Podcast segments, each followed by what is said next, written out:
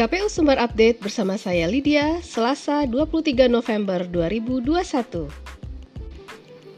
Teman pemilih, pada hari ini KPU Provinsi Sumatera Barat melaksanakan rapat pleno rutin secara daring.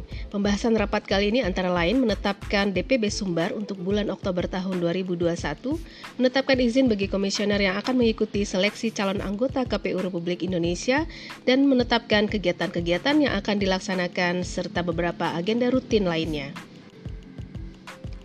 Selain itu, pada hari ini KPU Provinsi Sumatera Barat juga mengikuti rapat koordinasi evaluasi pemungutan dan penghitungan suara untuk pemilihan tahun 2020 yang dilaksanakan oleh KPU Republik Indonesia secara daring. Peserta kegiatan ini adalah anggota KPU Provinsi Divisi Teknis Penyelenggaraan, anggota KPU Kabupaten Kota Divisi Teknis, Kepala Bagian Hukum Teknis dan Hukmas KPU Provinsi, Kepala Subbagian Teknis dan Hukmas KPU Provinsi, Kepala Subbagian Teknis dan Hukmas KPU Kabupaten Kota, serta operator Sirekap KPU Provinsi dan KPU Kabupaten Kota. Evi Novida Ginting Manik selaku Ketua Divisi Teknis Penyelenggaraan Pemilu KPU Republik Indonesia memberikan pengantar diskusi terkait perubahan kebijakan yang meliputi mekanisme pendataan pemilih yang hadir di TPS, nama dan format formulir di TPS, mekanisme dan format formulir rekapitulasi, dan penerapan sistem informasi rekapitulasi atau SIREKAP.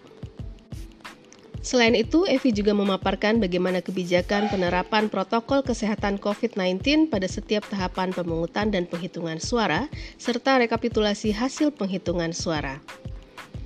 Sejauh mana tujuan perubahan kebijakan tersebut dapat tercapai dalam implementasi pemilihan tahun 2020 menjadi bahan diskusi bagi peserta rakor untuk menanggapi dan mengusulkan substansi perubahan kebijakan yang belum terakomodir atau tidak diperlukan dalam peraturan KPU nomor 18 tahun 2020 dan peraturan KPU nomor 19 tahun 2020 sehingga melalui rakor evaluasi ini dapat diperoleh data dan informasi serta masukan atau saran yang diperlukan untuk perbaikan dan penyempurnaan pelaksanaan pemungutan, penghitungan suara dan rekapitulasi hasil penghitungan suara serta penetapan hasil dan pasangan calon terpilih pada pemilihan tahun 2024. Selain itu, teman pemilih, pada hari ini KPU Provinsi Sumatera Barat juga melaksanakan pertemuan pembahasan hasil pemeriksaan TDPP BPK bersama Inspektorat Wilayah 3 KPU Republik Indonesia. Hadir sebagai narasumber Inspektur Wilayah 3, Bapak Nur Wakid Ali Yusron, didampingi oleh tim.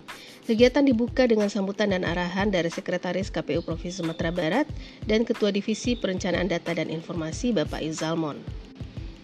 Kegiatan ini juga mengundang KPU Kabupaten Kota se-Sumatera Barat yang terdiri dari Ketua, Sekretaris, Kasubag Umum, PPK, dan Bendahara yang hadir secara daring. Demikian KPU Sumber Update kali ini, saya Lydia undur diri dulu, sampai jumpa di KPU Sumber Update berikutnya.